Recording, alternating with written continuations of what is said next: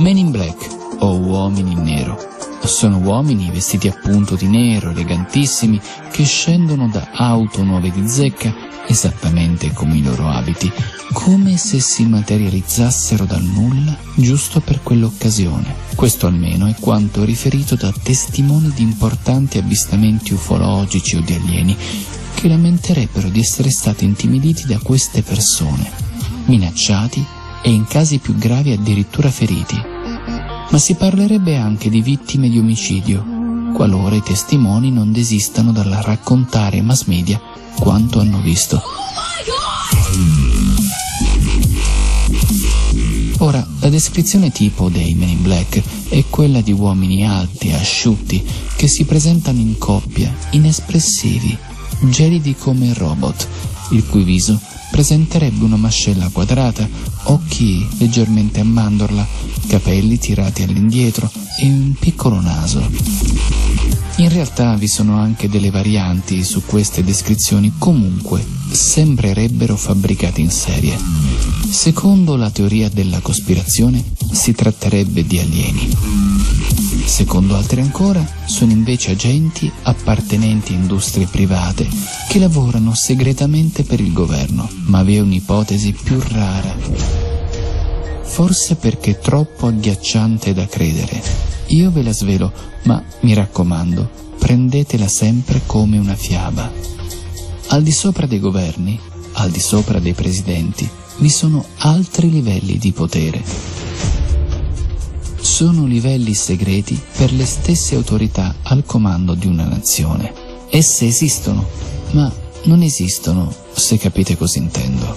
I veri leader, dunque, non sarebbero quelli che vedete, sebbene siano loro stessi convinti di esserlo. I veri leader del mondo sono entità non organizzate gerarchicamente, in grado di influenzare con la sola volontà, direttamente o indirettamente, le decisioni di qualsiasi essere umano ritengano opportuno.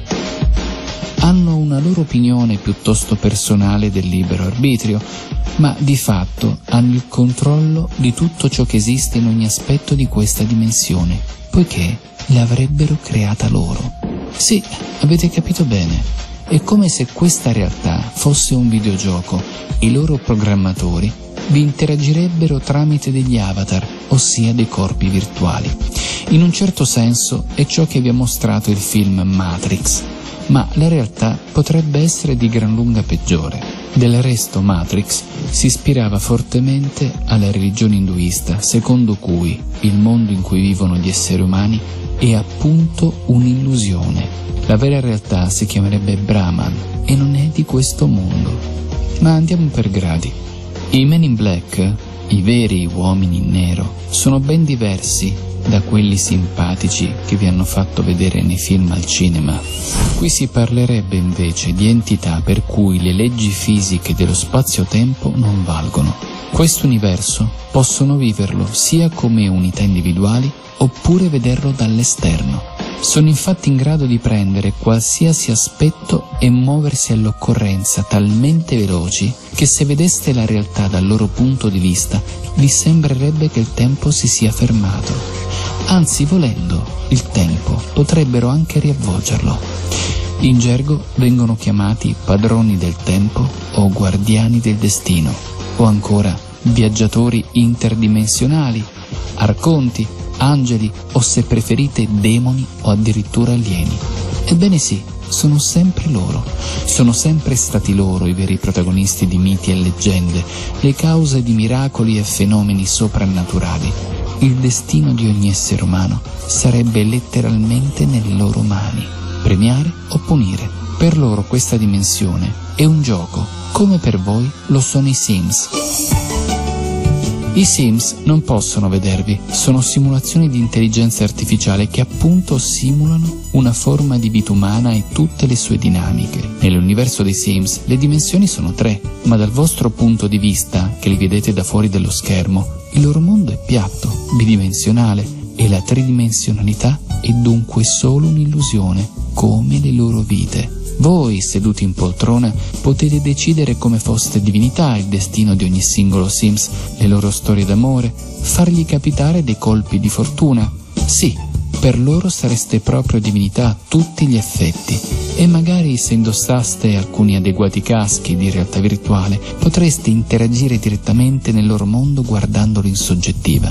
Ma essendo voi padroni del gioco, con le opportune opzioni potreste rallentare il tempo o avere una super forza Ebbene, le entità chiamate MIB, Men in Black, di cui parlo io, ben diverse da quelle di cui parlano gli ufologi o i simpatici film di fantascienza, volendole esprimere sotto forma di equazione, esse stanno agli esseri umani come gli esseri umani stanno ai Sims.